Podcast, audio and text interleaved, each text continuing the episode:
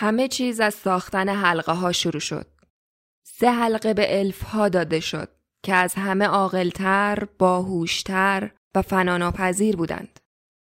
7 حلقه به اربابان کوتوله ها که ذهن هوشیار داشتند و سازنده غارها بودند. و 9 حلقه به انسان ها که بیش از همه تشنه قدرت هستند. در هر یک از این حلقه ها نیرو و قدرت اراده برای حکومت وجود داشت، ولی همه فریب خورده بودند، زیرا حلقه دیگری هم ساخته شده بود. در سرزمین مردور، در میان آتش کوه نابودی، فرمانروای تاریکی سایرون مخفیانه یک حلقه دیگر ساخت تا با آن بقیه را کنترل کند. و در این حلقه تمام بیرحمی باطنیش برای غلبه کردن بر باقی موجودات را قرار داد. 1 حلقه برای حکومت بر همه. 1 به 1 تمام زمین‌های سرزمین میانه زیر سلطه این حلقه می‌رفتند، ولی بعضی‌ها مقاومت نشان دادند. آخرین ارتش متحد الف‌ها و انسان‌ها علیه نیروهای مردور برخاستند و در دامنه کوه نابودی برای آزادی زمین‌هایشان وارد جنگ شدند. پیروزی نزدیک بود، ولی حلقه قدرت فناناپذیر بود. در این لحظه، وقتی همه امیدشان را از دست داده بودند، ایسیلدور، پسر پادشاه، شمشیر پدرش را برداشت و سایرون، دشمن مردم آزاد سرزمین میانه را مغلوب کرد. حلقه به ایسیلدور رسید که همین یک فرصت را داشت تا برای همیشه آن را نابود کند، ولی قلب انسانها به راحتی فاسد می شود.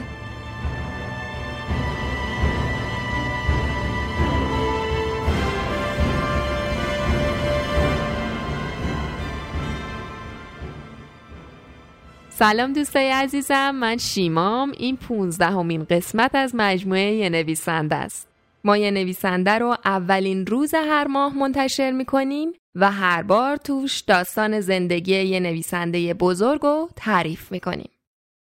تو این قسمت در مورد زندگی و افکار J.R.R. تالکین حرف میزنیم.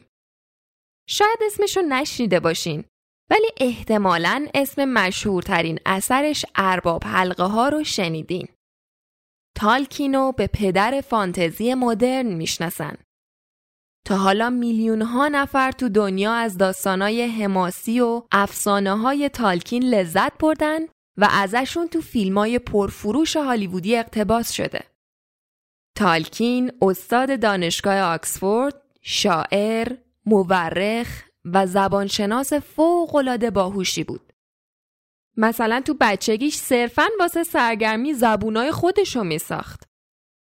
اون موجوداتی خیالی و پیچیده مثل هابیت ها، اورک ها و الف ها رو خلق کرد که تو سرزمینی خیالی به اسم سرزمین میانه زندگی می‌کردن. به خاطر تخیل شگفت‌انگیز تالکین به حق اونو یکی از بزرگترین نویسنده‌های تاریخ جهان می‌دونن. اما چی تو زندگی و ذهن این نویسنده می‌گذشته که منجر به خلق همچین آثاری شده؟ بریم ببینیم از زندگی خالق ارباب حلقه ها چه خبر؟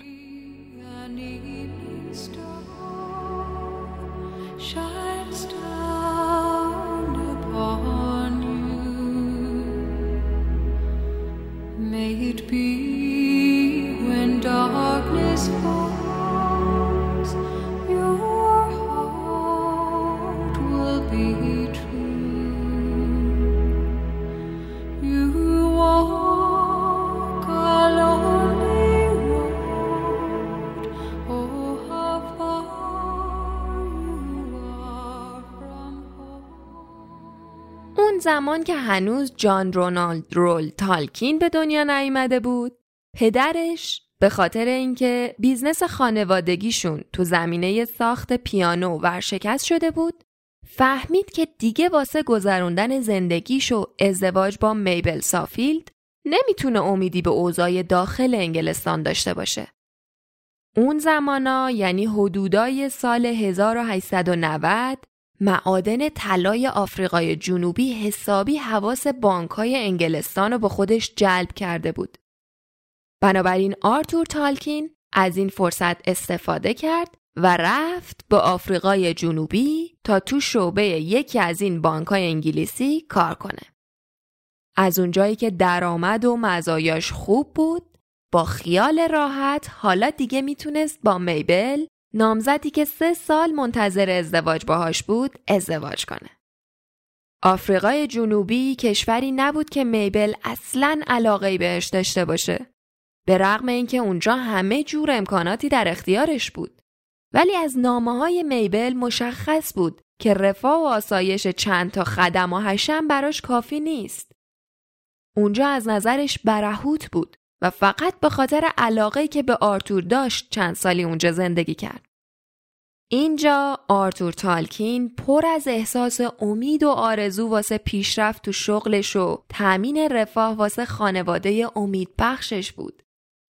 بنابراین بله، جان رونالد رول تالکین 1 سال بعد، یعنی تو سال 1892، تو آفریقای جنوبی به دنیا اومد. خیلی هم طول نکشید که برادرش هیلاری تالکین هم به دنیا اومد و خانوادهشون 4 نفره تکمیل شد.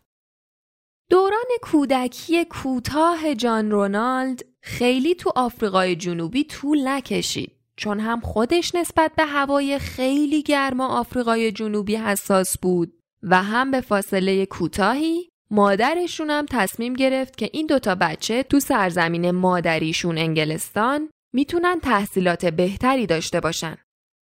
بنابراین وقتی جان رونالد فقط 3 سالش بود، با مادر و برادرش به انگلستان رفتن و تو این سفر آرتور تو آفریقا موند، چون هم پول زیادی نداشت که 4 تایی بخوان برن انگلیس و هم توی نامه‌ای که واسه پدر مادرش نوشت گفت صلاح نیست که تو این اوضاع خراب کار پیدا کردن چند هفته کارشو به رقیبای دیگش بسپره.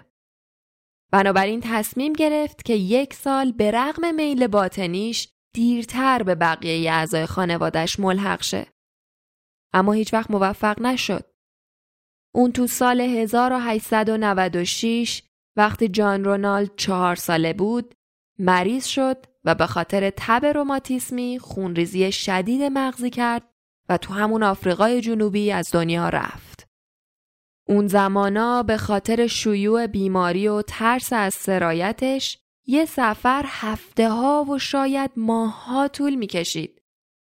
بنابراین پیکر آرتور تالکین بدون حضور خانواده عزیزش در کنارش به خاک سپرده شد.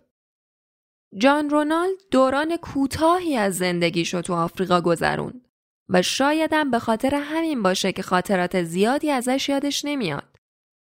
اما خاطره‌ای هست که البته صحتش مشخص نیست، شاید در حد یه داستان باشه، ولی داستان میگه جان رونالد وقتی یه بچه نوپا بود، وقتی تو باغ داشت بازی میکرد، یه بار یه روتیل گازش گرفت. بچه کوچیک با جیغ و وحشت زیاد فرار کرد تا یکی از خدمه ها اونو گرفت و زخم نیش روتیل رو مکید تا زهر ازش خارج شد. تالکین بعدن راجبش گفته یادمه یه روز گرم بود، وحشت زده از بین علفای بلند و خشک میدویدم، اما خاطره خود روتیل از ذهنم کم کم رفته و منو بدون احساس بدی نسبت به عنکبوتا رها کرده. با این حال طرفدارا و بعضی از روانشناسا همچنان در این باره حدس و گمانایی دارن که آیا تجربه نیش اون روتیله تأثیر گذاشته رو اینکه تو داستانای بعدی تالکین همیشه یه ردی از یه عنکبوت بزرگ انسانخوار هست یا نه؟ بعد از مرگ پدر، میبل با بچه‌ها دیگه نمیتونست تو خونه پدر و مادر زندگی کنه. بنابراین با پول خیلی خیلی کمی که داشت، تو همون انگلستان تو شهری به اسم بیرمنگام ساکن شد. شهری که خصوصاً خیلی بیشتر از جاهای دیگه انگلستان فضاش فضای شهری و تاریک و صنعتی بود. اما طولی نکشید که برگشتن به محدوده خونه پدر و مادرش توی یه روستای سرسبزی به اسم سارول با چمنزارا و مزارع ذرت و چشماندازایی سرسبز و شاداب که جان رونالد و برادرش ساعتها میتونستن خودشونو سرگرم کنن. اونجا یه بچه‌ای بود که تو بازیاشون یه وقتایی دنبالشون میکرد، بهش میگفتن اورک سفید. یه بابایی هم بود که از رو زمیناش قارچ کش میرفتن، اونم دنبالشون میکرد، بهش میگفتن ارک سیاه. حالا چرا سیاه و سفید؟ کلا مشخصه که ارک شخصیت منفیه تو ذهنیت جان رونالدو هیلاری. اما اون پسر بچه آسیبی بهشون نمیرسوند، فقط پسر بچه‌ای بود که از این دوتا خوشش نمیومد. به خاطر همین ارک سفید بهش میگفتن. ولی اون بابا دنبالشون میکرد و اگه دستش بهشون میرسید دمار از روزگارشون در میآورد. واسه همین ارک سیاه بود. بعدا تو قصه هاش کل سرزمین های شاعر که محل زندگی هابیتا بود الهام گرفته از چشماندازای همون روستای ساروله. عکساشو گذاشتیم ببینین. میبل خودش آدم باسوادی برای اون روزگار به حساب میومد. لاتین بلد بود، فرانسوی و آلمانی میدونست، نقاشی و پیانو زدن میدونست. اون اول چند سال خودش تو خونه به بچه ها گیاه شناسی و لاتین یاد داد. جان رونالد وقتی 4 سالش بود دیگه کامل میتونست بخونه. عاشق نقاشی مناظر طبیعی و خصوصاً درخت‌ها بود. اما بیشتر از همه اینا عاشق مطالعات مربوط به زبان بود. بعداً وارد مدرسه کینگ ادواردز تو بیرمنگام شد، جایی که تجربه نشون داد چه بستر فوق‌العاده‌ایه واسه کنجکاوی طبیعی و پیشرفت زبانشناسیش. تالکین اونجا بچه درخشان و باهوشی بود. خیلی زود نشون داد که میتونه به راحتی رو زبانای باستانی و مدرن مسلط شه.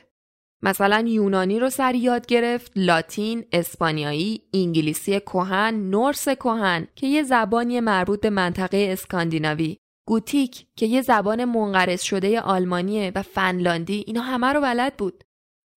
اما اینا بس نبود، تو همون بچگیش زبانای خودساخته‌ای هم خلق کرد که هر کدومم اسمای خودشونو داشتن. مثلا انواع اولیه‌ای از زبان الف‌ها رو از همون موقع 13-14 سالگی شروع کرد به خلق کردن که بهش میگفت زبان کنیا.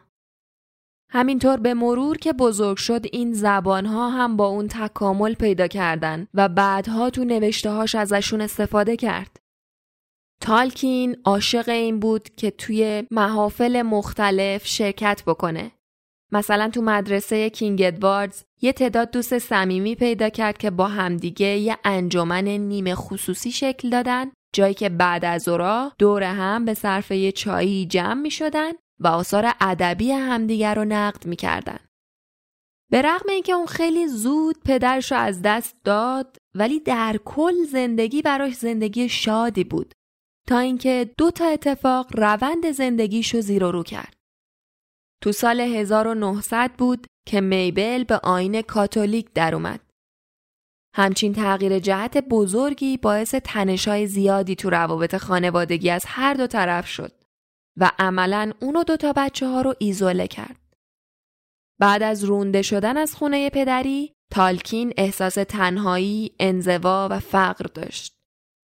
اما اونم بعد از این که تحت تأثیر مادر توی کلیسا باور کاتولیک رو پذیرفت، تا آخر عمر به این باور پایبند باقی موند.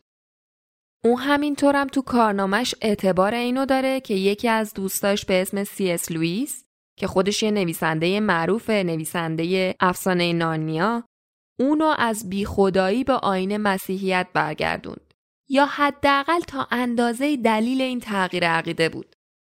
بعد از اون تراژدی یه بار دیگه تو سال 1904 موقعی که 12 سالش بود تو زندگیش اتفاق افتاد. موقعی که تشخیص دادن که مادرش به دیابت مبتلا شده. بیماری که تو اون زمان چون هنوز انسولین در دسترس نبود به معنی حکم مرگ قطعی بود. متاسفانه میبل همون سال از دنیا رفت.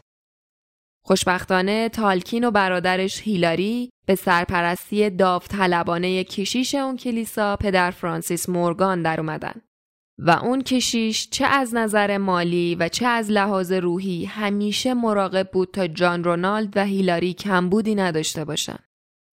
تالکین وقتی 16 سالش بود با دختر محبوبش روبرو شد، ادیت برات، دختری 19 ساله. اونا هر دوشون یتیم بودن و توی یه پانسیون مشترک زندگی میکردن. هر دوشون هم از همدیگه خوششون اومد و بنابراین اینجوری دوستیشون شکل گرفت. همونطور که واسه همه نوجوانا اتفاق میفته، دوستی این دوتا به حدی نزدیک شد که دیگه مورد تایید پدر فرانسیس نبود. اون وحشت زده شده بود و در مورد دوستی با یه زن پروتستانی به فرزند تحت قمومیتش هشدار داد. همینطورم فکر میکرد که این رابطه دوستی باعث حواس پرتی تالکین از درس و مشقش میشه. بنابراین پدر فرانسیس تالکینو از دیدن و از هر نوع ارتباطی با ادیت منع کرد تا زمانی که 21 سالش بشه. این دستور واسه تالکین ضربه ویرانگری بود، ولی به هر حال ازش اطاعت کرد. بنابراین وقتی تولد 21 سالگیش رسید، به معشوقش نامه‌ای نوشت و توی نامه ازش درخواست ازدواج کرد. جوابی که ادیت داد دردناک بود، اما توش کورسوی امیدی هم دیده میشد. اون با کس دیگه ای نامزد کرده بود. اما نامه تالکین باعث شد که تو تصمیمش تجدید نظر کنه. بنابراین ادیت تو سال 1913 قرار گذاشت تا یه بار دیگه تالکین رو ببینه. اونا همدیگر رو تو ایستگاه قطاری دیدن و ساعتها حرف زدن. ادیت در نهایت پیشنهاد ازدواج تالکین رو قبول کرد و نامزدی سابقش رو هم به هم زد. اونم با آیین کاتولیک در اومد و 3 سال بعد تو سال 1916 با همدیگه ازدواج کردن.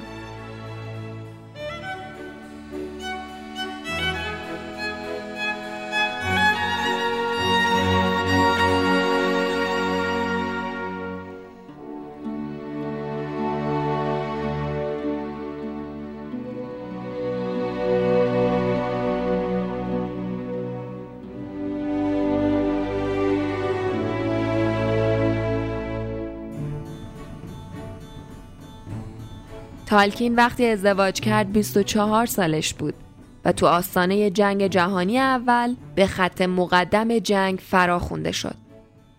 اون بعداً تو نامه‌ای به پسرش مایکل از احساس تحسینش نسبت به ادیت نوشت. اون نوشت زنی که تمایل داشت با مردی ازدواج کنه که نه شغلی داشت و نه دورنمایی، به غیر از این که ممکن بود تو اون جنگ بزرگ کشته شه. تالکین حقیقتاً مرد رمانتیکی بود و ادیت الهه زندگیش بود.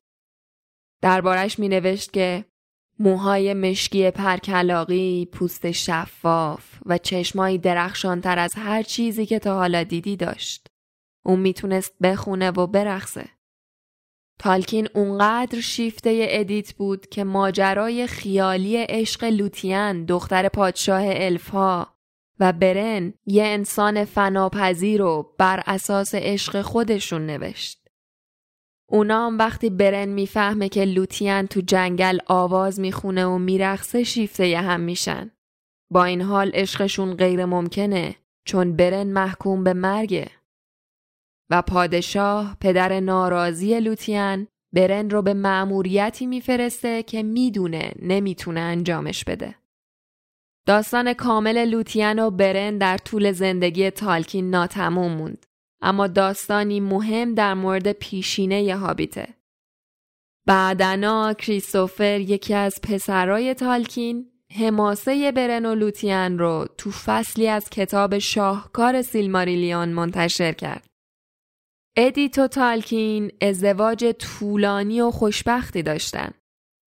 اونا 4 تا بچه داشتن، 3 تا پسر و 1 دختر. تالکین مرد خونواده و عاشق بچه هاشم بود و یه وقتا واسه شون قصه های خیالی می نوشت. قصه هایی که هسته اصلیشون یه موضوع ماجرا بودن، اما هر سال بهشون کاراکترها و شخصیت های جدیدی اضافه می شد. اون 22 سال، از سال 1920 تا 42، موقعی که کریسمس میشد، واسه بچه‌هاش نامه‌هایی با پست میفرستاد که توشون داستانا و شخصیت‌ها و نقاشی‌هایی داشت و هر سالم شخصیت‌های جدیدی مثل گوزن قطب شمالی و آدم برفی و اینجور چیزا که بچه‌ها عاشقشونن بهش اضافه میشد. این داستانا با تمبر و پاکتنامه و با پست چی دم خونه تحویل داده میشد. بچه‌هاش 3 سال بعد از مرگش این مجموعه داستانا رو تو کتابی به اسم قصه های کریسمس بابا منتشر کردن. بعد از اینکه جنگ جهانی اول شروع شد، تالکین که به قول خودش آدمی بود با تخیل بیش از حد و شجاعت فیزیکی کم، چندان واسه ملحق شدن به ارتش انگلستان عجله نکرد. به جاش رفت به دانشگاه آکسفورد و تو سال 1915 مدرک تحصیلیشو از اونجا گرفت. اون زمان خیلی درگیر شعر بود و زبانایی که اختراع کرده بود. در نهایت تالکین به عنوان سطوان دوم تو جنگ اسم‌نویسی کرد و فرستادنش به جبهه‌های غربی جنگ، محل نبرد سوم. نبرد سوم به عنوان یکی از خونبارترین نبردهای تاریخ بشره که 4 ماه طول کشید و فقط تو روز اولش ارتش بریتانیا 57,000 تلفات داد. در کل این حمله 4 ماهه 1.5 میلیون کشته به جا موند، شامل 420,000 سرباز. اونم در حالی که زمینای مورد مناقشه با آلمان کمتر از 100 متر مربع بود. تو جنگ تالکین شاهد وحشت‌های جنگ تو خندق‌ها و گودال‌ها و تو وضعیتی اسفبار و غیر بهداشتی بود. جنگ واسه تالکین و همقطاراش که باید وامیستادن و رنج کشیدن و مردن دوستاشون رو در کنارشون می‌دیدن، جهنم روی زمین بود. اونا روزا و شباشون رو با احساس آسودگی کمی می‌گذروندن و هجوم شپشایی که از گوشت اجساد تغذیه می‌کردن و تحمل کردن. در نتیجه تالکین بعد از یه مدت دچار تب خندق شد. بیماری عفونی که از شپش منتقل میشه. بیماری رایجی که تو جنگ جهانی اول به یه معضل بزرگ تبدیل شده بود. شپش اونقدر زیاد شده بود که یه کشیشی که توی یگان تالکین بود میگه وقتی شبا سرمونو میذاشتیم به امید اینکه یکم بتونیم بخوابیم، به مجرد اینکه سرمونو میذاشتیم شپشا امونو از آدم میگرفتن. بنابراین میرفتیم دنبال افسر پزشکی که توی تجهیزاتش مرهمی به ما بده که ما رو از شر این موجودات بیرحم کوچیک نجات بده. ما تمام بدنمون رو پماد میزدیم، برمیگشتیم به امید اینکه بتونیم بخوابیم، ولی به نظر میرسید که نه تنها تأثیری نداره، بلکه برعکس انگار دسته شپشا با قوای تازه‌ای به جونمون میافتادن. بنابراین تالکین بدون توان رزمی رو از فرط بیماری آخرای سال 1916 فرستادن به بیمارستان بیرمنگام. این بیماری تو 2 سال آیندهش بارها و بارها به تالکین حمله کرد و کل این دوران رو تو خونه و تو اردوگاه‌های مختلف تو مرخصی از خدمت گذروند. اوضاعش توی جبهه‌های جنگ به حدی وخیم شده بود که تو این دوران از مرگ جون سالم به در برد، اما تقریباً تمام دوستاش توی انجمن مدرسه که دور هم جمع می شدن تا آثار همدیگر رو نقد کنن، همه رو به جز یک نفر توی جنگ از دست داد. تراژدی از دست دادن دوستای نزدیکش در کنار تجربه شخصیش از میدونای جنگ، حس هوشیاری شدیدی رو واسه تالکین ایجاد کرد. مرگ موضوعی بود که پیرامونش داستان ارباب حلقه ها شکل گرفت. حلقه ای که فناناپذیری رو به ارمغان می آورد. اون بعدن تو کتاباش از کتاب قصه های گم شدهش گرفته تا هابیت و ارباب حلقه ها داستان تجربهش از میدونای جنگ رو توصیف کرد. توی نبرد 5 ارتش، توی توصیف مرداب مردگان یا توی دروازه سیاه مردور. وقتی بالاخره آخرای سال 1918 آتش بس امضا شد، جنگ جهانی اول تموم شد و تالکینم به سمت دستیار مؤلف لغتنامه انگلیسی آکسفورد رسید. ولی فقط واسه 2 سال تو این شغل باقی موند. بنابراین تو تابستون 1920 موقعیت شغلی تو دانشگاه لیدز رو قبول کرد که کارش اونجا این بود که کتاب بخونه، تدریس کنه و با نویسنده های کتابا همکاری کنه. تو این دوران همچنان مشغول نوشتن کتاب قصه های گم شده و کار کردن روی زبانایی که خلق کرده بود شد و یه باشگاه اجتماعی واسه کتاب خوندن را انداخت به اسم باشگاه وایکینگا جایی که دانش آموزای علاقمند به افسانه ها و داستان های حماسی منطقه اسکاندیناوی دور هم دیگه جمع می شدن و یه آبجویی هم دور هم می زدن. نهایتاً تو سال 1925 دو تا پیشنهاد کار به عنوان استاد دانشگاه تو دانشگاه‌های آکسفورد و آنگلوساکسون به تالکین داده شد. کار تو محیط آکادمیک شغلی بود که با روحیه تالکین و فرهنگ عمدتاً مردونه اون دوران دقیقاً سازگار بود. چون اصولاً آدمی بود که از سخنرانی و پژوهش و تبادل نظر با دانشجوها و بقیه استادا لذت می‌برد. اون مقاله های علمی زیادی چاپ نکرد ولی آدم تأثیرگذاری بود. البته که مقاله هایی هم داشت. تحقیق تو زمینه های مورد علاقه تالکین از جنس مثلا مطالعه مدرن داستان حماسی قدیمی تو فرهنگ انگلستان بود. اینکه فلان شخصیت‌های فلان قصه زیادی مورد توجه بودن در حالی که بهمان شخصیتاش مورد غفلت قرار گرفتن، اینجوری. یا مثلا اینکه اصلا داستانو نباید فقط از منظر تاریخی نگاه کرد، به این دلایل و این دلایل باید اونا رو از منظر هنری هم دید، به خاطر همین فلان شخصیت‌ها که سابقاً شخصیت‌های فرعی داستان به حساب می اومدن از منظر هنری حرفای زیادی واسه گفتن دارند که باید مورد مطالعه قرار بگیره. از این جنس تحقیقا. تو آکسفورد تالکین با C.S. لوئیس دوست شد، نویسنده‌ای که به خاطر افسانه نارنیاش مشهوره. اون چیزی که این دو نفر رو به هم گره زد، عشق هر جفتشون به داستان‌های اساطیری بود. همین شد که اولا گهگاه به بهونه یه نوشیدنی، جوکی، چیزی و بعدنا به طور منظم همدیگر رو میدیدن و جدی آثار همدیگر رو نقد میکردن. دیگه کم کم جلساتشون اونقدر جذاب و مفید بود که دیگران هم دعوت میکردن تا بهشون ملحق شن. در نهایت یه گروه 19 نفره تشکیل شد که اسم خودشون رو گذاشته بودن اینکلینگز. این آدما هر هفته یه شب، اونم آخر شب، دور هم جمع می شدن و یه وقتا کارشون تا 2-3 صبحم طول می کشید. طبق روال، تالکین دست نوشته هایی که روشون کار می کرد و با اعضای گروه اینکلینگز به اشتراک می گذاشت و معمولاً هم بازخورای انرژی بخشی ازشون می گرفت. تو این بین نوشته ها و یه سری شعرها و مقاله های جالبی که یا خودش نوشته بود یا از جای جالبی خونده بود، اونجا در کنار همدیگه میخوندن، بخشایی از هابیت رو میخوند یا هر فصل جدیدی از ارباب حلقه ها رو که مینوشت اونجا میخوند. باشگاه اینکلینگز 19 سال ادامه پیدا کرد و آدمای خفنی بعضن عضو شدن که همگی حوزه تخصصشون شعر و نقد ادبی و بررسی داستان‌های حماسی قدیمی بود.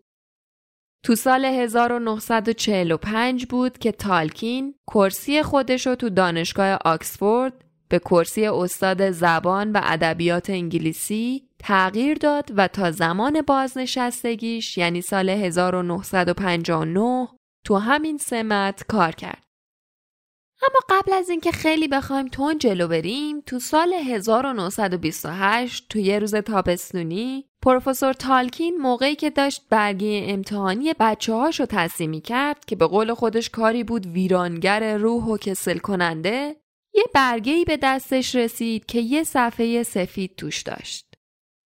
وقتی به اون صفحه سفید رسید، بدون فکر روش نوشت توی حفره‌ای توی زمین یه هابیت زندگی می‌کرد. اما هابیت چیه؟ و چرا توی زمین زندگی میکنه؟ بنابراین تالکین باید واسه این سوالا یه جوابی پیدا میکرد. اون بعدن گفت اسما همیشه تو ذهن من داستانای تازه ایجاد میکنن. اون موقع بود که با خودم فکر کردم که بهتره بفهمم هابیتا چیان، چطورین. بنابراین این شد شروع یه فرایند خلاقانه که توش تالکین با سرسختی تموم سعی میکرد داستانی براش بسازه که اول واسه بچه‌های کوچیکش و بعد اعضای اینکلینگز تعریف کنه. تو سال 1936 یه نسخه اولیه و ناقص از هابیت به دست کارمند یه شرکت انتشاراتی رسید به اسم سوزان داگنالز. سوزان داگنالز وقتی داستانو خوند متوجه پتانسیل داستان شد. اون به تالکین اصرار کرد که کتابو زود تموم کنه تا نسخه کاملی ازشو بتونه به رئیسش بده. جدای از این، تالکین وقتی کل داستان هابیتو رو پسر بچه 10 ساله خودش امتحان کرد و واکنش جنجالی و هیجان زده شدید، مصمم شد که داستان رو کامل کنه و بده به سوزان داگنالز. 1 سال بعد، یعنی تو سال 1937، کتاب هابیت منتشر شد و بلافاصله ترکوند. در واقع کتاب اونقدر موفق بود که ناشر از تالکین پرسید داستانای مشابه دیگه‌ای هم داره یا نه. از زمان اولین انتشار کتاب هابیت تا امروز بیشتر از 100 میلیون نسخه فروش رفته این کتاب و به بیشتر از 50 زبان تو دنیا ترجمه شده. چی هابیتو تا این حد موندگار میکنه؟ هابیت موندگاره. داستانی طولانی و پر از شعر که در اصل واسه بچه‌ها نوشته شد، اما برخلاف داستانای بچه‌ها اصلا موضوعش حول محوره بچه نیست که سری بچه‌ها شناساییش کنن و باش همزاد پنداری کنن. به جاش قهرمان داستان بیلبو بگینز فقط یه هابیت کوچیکه، بنابراین اون به نوعی جانشین یه بچه است. توصیفای رنگ و وارنگ تالکین از سرزمین میانه و شخصیت‌های پیچیده داستان مثل گابلینا، الفا، اورکا، جادوگرا، اژدها و هابیت‌ها، تصویرسازی غنی از داستانی که میخواد تعریف کنه به دست میده. داستانی اونقدر تاثیرگذار که به سختی بشه نویسنده فانتزی بعد از تالکین رو پیدا کرد که حداقل تا حدی داستاناشون تحت تأثیر هابیت قرار نگرفته باشه. اما اون چیزی که داستانو متمایز میکنه عمق احساسات و شجاعت اخلاقیه که تالکین تو این داستان قهرمانانش خلق کرده. مثالاش کم نیستن. مثلا مرگ رهبر کوتوله‌ها تورین اوکنشیلد یا کشمکش‌های درونی بیلبو با خودش واسه انجام دادن کار درست، خیانت به دوستاش وقتی سعی می‌کردن به کوه تنهایی برسن و گنجینه‌شونو از اژدهایی به اسم اسماگ پس بگیرن. بیلبو در طول داستان فکر می‌کنه که حرص و طمع به تورین غلبه کرده. به خاطر همین وقتی ارزشمندترین قطعه اون گنجینه رو پیدا کرد، تصمیم گرفت که اونو پیش خودش قایم کنه تا بعداً اهرمی واسه چونه زدن باهاشون داشته باشه. اما آخرش خودشو لو میده و اعتراف میکنه، چون هرچی که باشه اونا دوستای همن. البته که باید اینو در نظر گرفت که این کتاب شخصیت زنی توش وجود نداره که یه سری ها میگن قابل قبول نیست، ولی اونقدر داستان گیراست که اصلا مهم نیست. دنیایی که تالکین تو هابیت و بعدن تو سیلماریلیون و ارباب حلقه ها توصیف میکنه قابل باوره، چون همشون از قواعد مخصوص همون دنیاها پیروی میکنن و همه چیزشون از مکانای جغرافیایی، اتفاقات تا دستور زباناشون با همدیگه جور در میاد. مثلا تا زمانی که هابیتو نوشت کسی تا حالا همچین کلمه‌ای به گوشش نخورده بود. هابیت به نظر شبیه یک کلمه انگلیسیه، ولی اساساً همچین کلمه‌ای اصلاً وجود نداشت.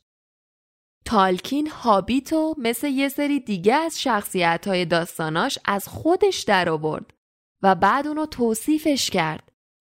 از اون به بعد دیگه همه وقتی میگن هابیت میفهمن که دارن از چی حرف میزنن. وقتی میگیم تالکین تخیل قوی داشت، یه بخشش دقیقاً به همین برمیگرده که دقیق تصور میکرد، به طوری که به دقت همه میتونن با توصیفاتشون رو تصور کنن و این ویژگیه که کمتر نویسنده‌ای داره. بنابراین هابیت با چنان استقبالی روبرو شد که ناشرش به تالکین نامه‌ای نوشت که خیلی انبوهی از مردم منتظرند تا سال دیگه داستان‌های بیشتری درباره هابیت‌ها از شما بشنون. تالکین بعد از هابیت بخش‌هایی از سیلماریلیون شامل داستان ناتموم لوتین و برن رو ارائه کرد و انتظار داشت که خب از اینم استقبال گرمی بشه. اما بازخور خواننده این بود که این کتاب به لحاظ تجاری امکان انتشار نداره چون بیش از حد تو شعر وجود داره. اون از همچین خبری خیلی ناراحت شد ولی خیلی سریع ادامه داستان هابیت رو نوشت. کتاب ارباب حلقه ها، شاهکار بی‌نظیر J.R.R. تالکین. این کتاب 3 بخش داره: یاران حلقه، 2 برج و بازگشت پادشاه، که بخشای اولش سالای 1954-55 چاپ شد. نوشتن کل این رمان 12 سال طول کشید. پسر ناشر که حالا دیگه بزرگ شده بود، خودش از جمله کسایی بود که به شدت آثار تالکین رو پیگیری می‌کرد و فشار می‌آورد تا کار نوشتن داستان رو تموم کنه. اما ناشرا فکر می‌کردن که اینم از اون کتاباست که زیاد به چشم نیاد و باعث ضرر شرکتاشون بشه. بنابراین جذابیت عمومی ارباب حلقه ها رو خیلی دست کم گرفتن. اولاش چندانم بیراه نگفتن. منتشر که شد نقدای جور و جوری گرفت، از لعن و نفرین نقد گرفت تا کسایی که میخواستن تقدیسش کنن. بعد BBC اومد کتابو تو 12 قسمت فشردش کرد که این خودش محبوبیت کتابو بیشتر کرد و بعدش هم تو اواسط دهه 1960 نسخه کتاب جیبیش منتشر شد که توجه خواننده های آمریکایی رو جلب کرد. خلاصه به مرور یه طرز فکر و فرهنگی حول محبوبیت ادبیات فانتزی شکل گرفت که باعث شد تالکین ثروتمند بشه. حتی با وجود همه چاپلوسی‌ها تالکین چندان راضی نبود. یه بخش به خاطر اینکه یه فرهنگی در کنار بقیه خواننده‌ها شکل گرفته بود که دائما پیشنهاد میکرد LSD بزنید بعد ارباب حلقه‌ها رو بخونید، تجربه بی‌نظیری میشه. یه بخشش هم به خاطر اینکه یه سری از طرفدارهای بیش از حد متعصبش که تالکین بهشون میگفت دیوانگان، پا میشدن میرفتن در خونش تا به اصرار ازش بپرسن که آیا فرودو آخرش تونست مأموریتش رو به انجام برسونه؟ موفق شد یا نه؟ اما در مورد خود داستان ارباب حلقه ها واسه من سوال بود که ماجرای این حلقه ورای این داستانی که در مورد نحوه درست شدنش و دست به دست شدنش و نابود شدنش به وجود اومده چیه؟ حلقه نماد چیه؟ توی مستندی در مورد تالکین می دیدم که پسرش می گفت پدرم دنیای مدرن رو دوست نداشت. همینم اونو به سمت دنیای فانتزی بیشتر سوق می داد. ماشین واسش نماد دنیای مدرن بود و پیش زمینه ارباب حلقه ها هم همین موضوع دنیای ماشینی بود. چون ماشین واسش به معنی راه حل اشتباه واسه تحقق رویاها و خواسته های بشره. ماشین به معنی تحمیل و اجباره. تحمیل تغییرات ناخواسته به زمین، خونمون. و برخلاف هنر که یه دنیای ذهنی ثانویه و جدید ایجاد میکنه، ماشینی شدن آرزوها رو واقعیت میده و بنابراین باعث ایجاد قدرت میشه. و قدرت تبدیل به شیطانی جدید و وحشتناک میشه.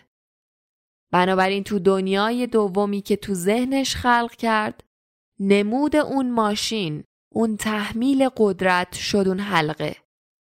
ابزاری شاید واسه سایرون که باهاش بتونه اعمال قدرت کنه. تنها راهکار تالکین واسه معضل اون حلقه همین بود که نابود شه. چون تو دراز مدت اگه نابود نمیشد، فرقی نمیکرد که به دست سایرون بیفته یا گاندولف، شخصیت مثبت داستان. خود تالکین یه جا گفته بود اگه اون حلقه به دست گاندولف میافتاد، اوضاع خیلی بدتر از سایرون هم میشد. چرا؟ چون گاندولف عادل بود و به تقوا و اعتدال خودش باور داشت، بنابراین خیلی مستعد خودشیفتگی و خودپرستی می شد و جهان رو به خاطر اهداف خوب وادار به نظم تحمیلی خودش می کرد و این یکی از بزرگترین ترس‌های تالکین بود، توسل به زور و اجبار به خاطر اهداف خوب. اما اتفاقی که آخرش واسه فرودو افتاد تو قسمت سوم ارباب حلقه ها واقعا اذیت کننده است. اونچه که فانتزی تالکین رو از بقیه داستانای فانتزی مجزا میکنه اینه که وقتی به اون لحظه‌ای میرسه که واسه حقیقت سرنوشت سازه، قهرمان داستان شکست میخوره. بعد از اون همه ماجرایی که از سر گذروندن تا از سرزمینشون شایر به مردور برسن، فرودو نمیتونه حلقه رو تو آتیش کوه نابودی بندازه. به جاش حلقه رو واسه خودش برداشت و همینطورم تو نبردی که با گالوم داشت، گالوم تونست حلقه رو ازش بگیره. به عبارت دیگه، نه تو نبرد آخر موفق شد و نه در مقابل وسوسه حلقه تونست مقاومت کنه. و این تسلیم شدنش از جنس فداکاری و از خودگذشتگی نیست، نه. اون فقط به اراده سایرون، تسلیم عمیق‌ترین و تاریک‌ترین تمایلاتش واسه به دست آوردن قدرت مطلق شد. اما چرا تالکین داستانو اینجوری نوشته؟ تو داستانی مثل داستان ارباب حلقه ها به وضوح دو قطب خیر و شر وجود داره. سایرونی وجود داره که توصیفش تا حد امکان نزدیک به توصیف یه ذهنیت شیطانی کامله.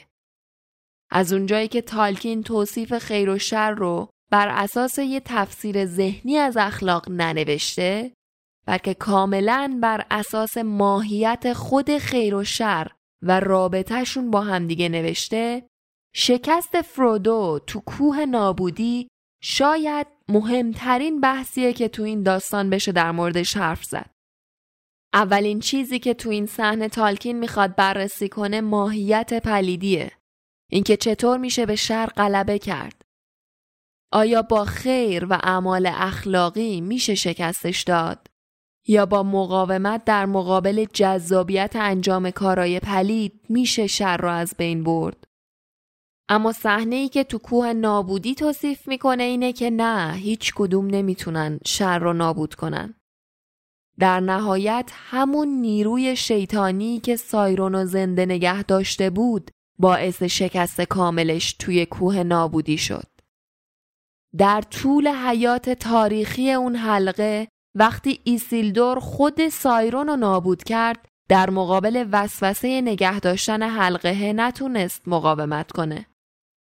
و تو اوج داستان ارباب حلقه ها، اونچه که باعث نابود شدن حلقه شد به خاطر نبرد فرودو و گالوم پیش اومد که هر دو شر تو قلبشون ریشه کرده بود.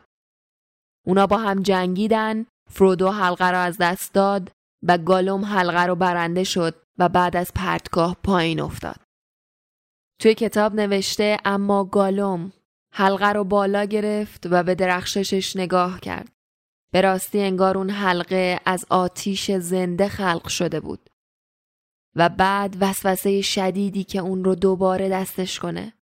با اینکه چشماش از درخشش حلقه باز بود، از پشت قدمی بیش از حد بزرگ برداشت. لحظه‌ای بر لبه پرتگاه لغزید و بعد با فریاد به درون آتش سقوط کرد.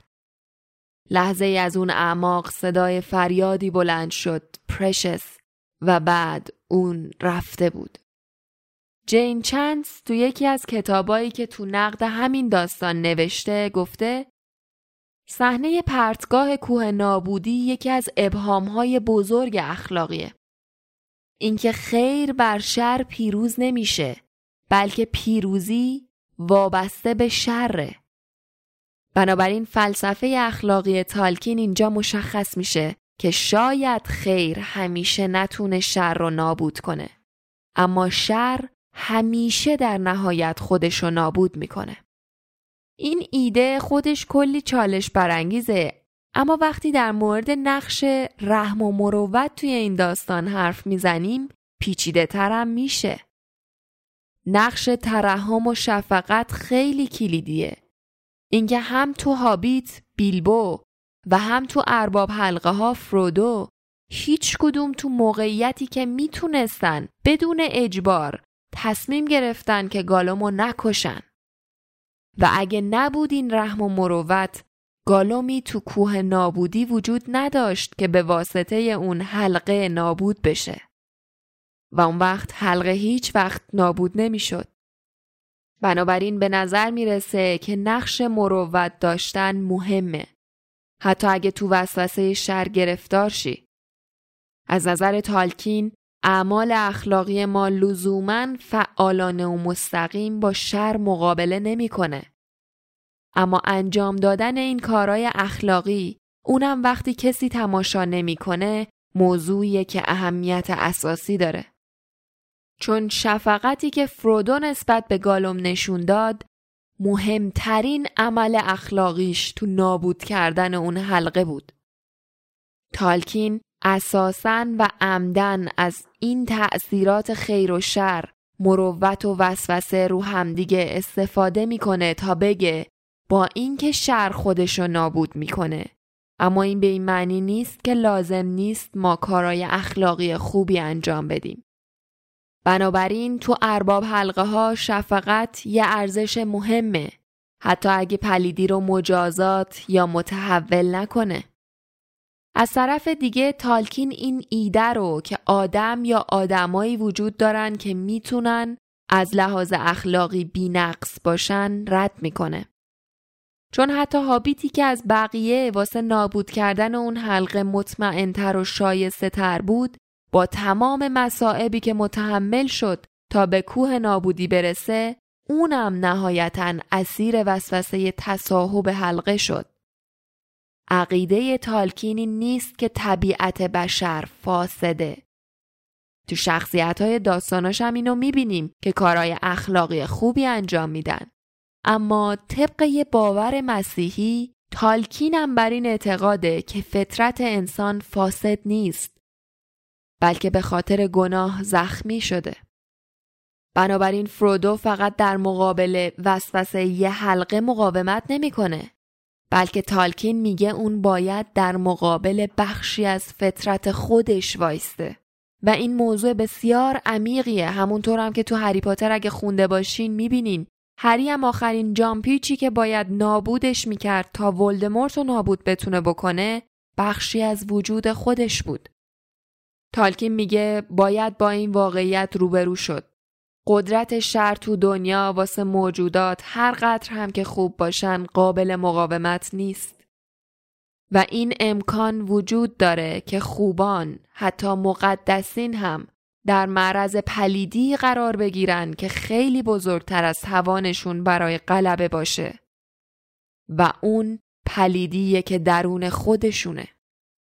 اما تالکین درباره ایده رد کردن وجود انسان کامل از اینم عمیق‌تر میشه. اون میگه باور ندارم که شکست فرودو یه شکست اخلاقی بود. فکر میکنم شکست اخلاقی اونجاست که محدودیت‌های یه آدم بیشتر از تلاش و مقاومتاش باشه.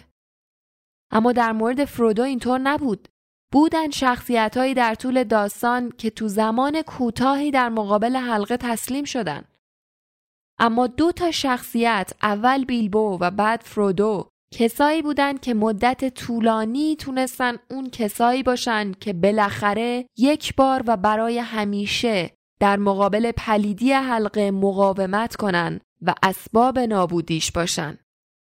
اما تالکین به جای اینکه بخواد اینطوری پیامو برسونه به مخاطبش که ما همه باید عین فرودو باشیم و در مقابل وسوسه شر مقاومت کنیم، ترجیح داد به ما درباره نقایص درونیمون به عنوان بشر یادآوری کنه.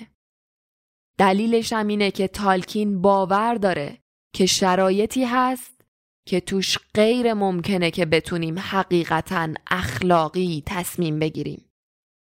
اگه این قسمت از کتابو با این دید بخونیم که از تجربه عینی تالکین از میدونای جنگ جهانی اول الهام گرفته شده، اون وقت برامون راحت تره که درک کنیم منظور تالکین از این که میگه شاید تو زندگی شرایطی وجود داشته باشه که رفتار اخلاقی فراتر از توان ماست یعنی چی. شرایطی مثل شرایط پر استرس قرار گرفتن تو خط مقدم جبهه‌های جنگ. منظور تالکین اینه که تو همچون شرایطی با چنگ و دندون تقلا کردن واسه رسیدن به اون حدود اخلاقی خودش یه کار اخلاقیه. به خاطر همینه که شخصیت‌های داستان بعداً وقتی فهمیدن این موضوع فرودو رو به خاطرش سرزنش نکردن. اونا واقعیت همچون شرایطی رو درک میکنن. اما این فقط نیمی از ماجراست. اینکه شرایط و محدودیت‌های اخلاقیشو درک کنی مهمه، اما متن این داستان بازتابی از بخش دیگه‌ای از باورهای کاتولیک تالکین، اینکه همون محدودیت‌های اخلاقی با رستگاری بزرگتری از جانب خدا مواجه میشه. همونطور که تو تعالیم کلیسای کاتولیک گفته شده، پیروزی مسیح بر گناه برکاتی بزرگتر از آنچه از ما گرفته بود به ما بخشید. آنجا که گناه افزون شد، لطف ما حتی از پیش بیشتر شد. بنابراین آخر این داستان فرودو خودشو شکست خورده میدونست، به خاطر اینکه تو لحظه‌ای که وقتش رسید تسلیم حلقه شد. اما با این وجود بازم گاندالف وقتی به سمت بهشت میرفت بازم به فرودو خوش آمد گفت و اونو دعوت کرد. و اینجا هم باز جایی بود که دوباره اهمیت رحم و مروت رو نشون داد که از هر خطایی بزرگتره. بنابراین تالکین ایده انسان کامل رو رد کرد و همینطورم با شخصیت فرودو نشون داد که اینطوریام نیست که فطرت انسان متمایل به پلیدی باشه، ولی بخشایش سخاوتمندانه شامل حال آدمیزاد میشه. ایده‌ای که کاملاً مسیحیه. نکته دیگه‌ای که میشه درباره آخر این داستان گفت اینه که اون همه ماجرا و میدونای جنگی که توصیف شد هیچ کدومشون نکته‌ای نبود که لب به مطلب تالکین باشه، بلکه جنگ اصلی جنگی بود که تو قلب فرودو در جریان بود. از نظر تالکین جنگ بین خیر و شر تو دنیایی که ما توش زندگی میکنیم جنگ بین آدمای خوب مطلق و آدمای شر مطلق نیست. مثل جنگ بین آدما و اورکا نیست، بلکه جنگیه که تو قلب و ذهن تمام آدما اتفاق میفته و مهمترین لحظه های دست و پنجه نرم کردن با پلیدی لحظه هایی نیست که توش اعمال قهرمانانه بزرگ و عیان انجام میدیم، بلکه لحظه های مهمش همون تصمیمای کوچیک و مقاومت در مقابل اون پلیدیه که تعداد کمی از آدما میتونن ببیننش. تالکین همینطورم تو این قسمت ماجرا نکته دیگه ای رو میگه، اینکه زخم روانی جنگ همیشه با آدم میمونه. حتی وقتی جنگ تموم میشه و برمیگردی خونه، تأثیر و رنج جنگ یهو غیبش نمیزنه. و همچین ایده‌ای تو ماجرایی که واسه فرودو پیش اومد نشون داده شده. اونجا که میگه برگشتن واقعی وجود نداره. با اینکه دوباره به شاعر برمیگردم، اما هیچی مثل قبل نمیشه. چون من دیگه مثل گذشته نیستم. من با چاقو و گزش و چنگ و دندون زخمی شدم و همینطورم با بار یک مسئولیت طولانی. کجا میتونم آرامش پیدا کنم؟ بنابراین این ایده که جنگ آدم رو برای همیشه تغییر میده و ضربه روحی که وارد میکنه به طور فیزیکی تو قطع شدن انگشت فرودو نشون داده شده که نشون از زخمای روانی عمیق‌تر و بزرگتری داره که هیچ وقت قرار نیست ازشون بهبود پیدا کنه. تو کل ارباب حلقه ها و آثار تالکین کمتر موضوع اصلی درباره شخصیت‌های فردی و داستاناشونه، بلکه میخواد یه داستان بزرگ و اسطوره‌ای رو با ایده ها و فلسفه های هنرمندانش نقل کنه. و این تو خطوط آخر داستان ارباب حلقه ها اومده که او از همان ابتدا در غرب ساکن بود و من همراه او در همانجا سالهای بیشماری زندگی کردم و ما با هم در طول اعصار در مقابل یک شکست طولانی مبارزه کرده ایم. و منظورش از شکست طولانی تأکید روی این نکته است که این یه جنگ ناممکنه. ایده تالکین اینه که ما باید خیر را انجام بدیم، حتی اگه مثل فرودو در نهایت سقوط کنیم. سال 1971 ادیت عشق زندگی تالکین از دنیا رفت و به دنبالش 2 سال بعد تو سال 1973 جان رونالد رول تالکین.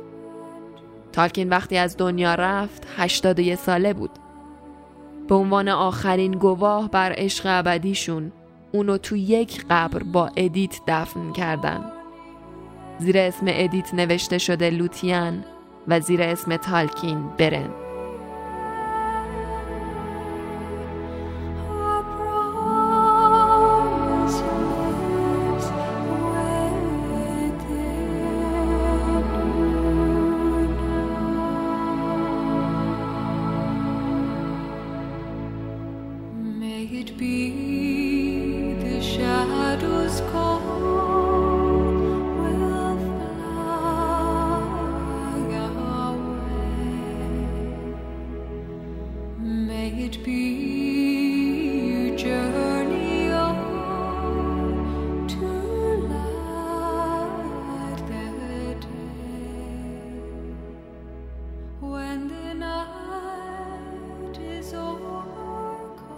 تالکین در طول دورانها همچنان هم به عنوان یه شخصیت ابدی باقی میمونه، چون همچنان هم آثارش الهام بخش ژانر فانتزیه.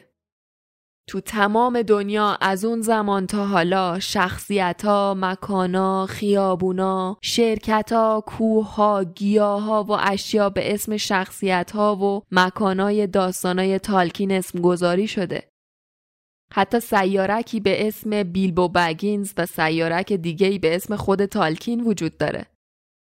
تالکین تو سال 1972 توسط ملکه الیزابت دوم به سمت فرمانده نظام امپراتوری بریتانیا انتخاب شد.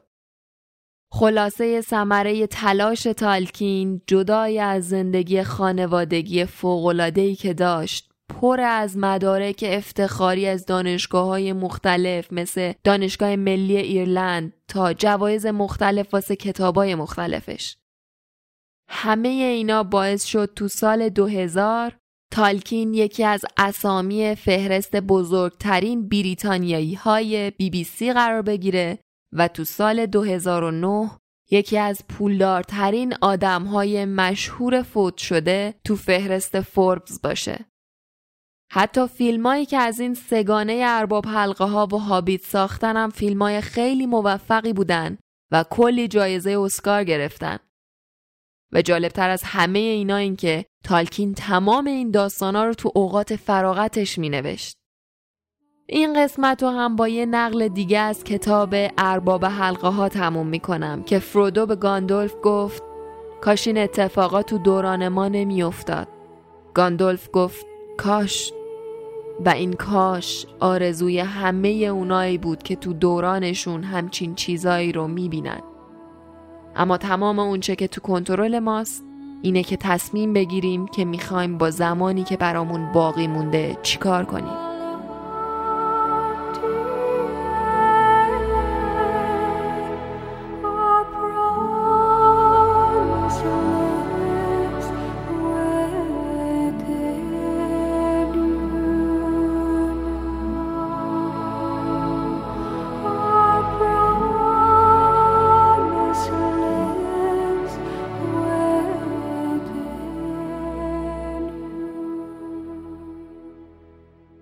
دوستای عزیزم، اینم از داستان زندگی J.R.R. تالکین، پدر فانتزی مدرن. تالکین حداقل تو زندگیش 2 زبون جدید خلق کرد با دستور زبانا و ساختارهای خاص خودشون. هیچ کدوم از این زبونا تقلیدی از زبونای مدرن یا باستانی که بلد بودن نبود. اون شروع این زبونا رو از سن 13 یا 14 سالگیش یادشه. به مرور این زبونا کامل شدن و متناسب باهاشون المانای جهان دومی که تو ذهنش ساخت و سیر اتفاقاتشون تکمیل شد. بعضی داستانا به هم مربوط شدن و خلاصه همشون تو ارباب حلقه ها به اوج خودشون رسیدن. چون کسی نبود که به این زبونا حرف بزنه، بنابراین تالکین جهانهایی رو خلق کرد تا زبونایی که ساخته بود زنده بمونن و این موضوعیه که خیلی جالبه. منابع عمده متنی که شنیدین رو وبسایت خوره کتاب و توضیحات این قسمت گذاشتیم. کتاب به انگلیسی خوندن به اون سختیام که آدم اولش فکر میکنه نیست. کتابی که تو نوشتن متن این قسمت ازش استفاده کردم، کتابی به اسم زندگی نامه J.R.R. تالکین نوشته هامفری کارپنتر که به فارسی ترجمه نشده، ولی لینک دانلودش رو واسه کسایی که علاقه‌مندن انگلیسی بخونن گذاشتیم. خوره کتاب یه کانال یوتیوب و یه صفحه اینستاگرام هم داره که محتوای خاص خودشون رو منتشر میکنه. ما رو روی یوتیوب و اینستام دنبال کنین. مرسی که به این قسمت گوش کردین. برامون نظر بذارین و خوره کتاب رو به دوستاتون معرفی کنین. روز اول بهمن با یه نویسنده 16م یعنی آلبرت کامو برمیگردیم. فعلا خداحافظ. Far over the misty mountains cold, to dungeons deep and caverns old, we must away a break of day to find our long forgotten gold. The pines were roaring on the height, the winds were moaning in the night. The fire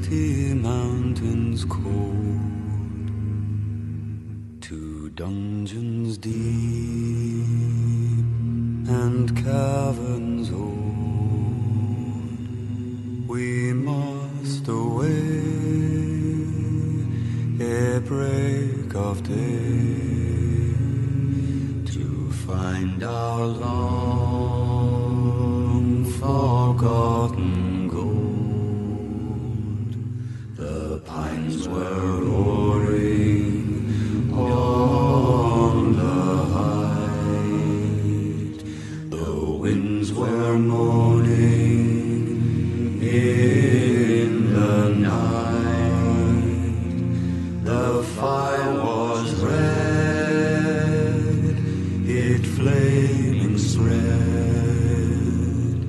The trees like torches blazed with light. Trees like torches blazed with light.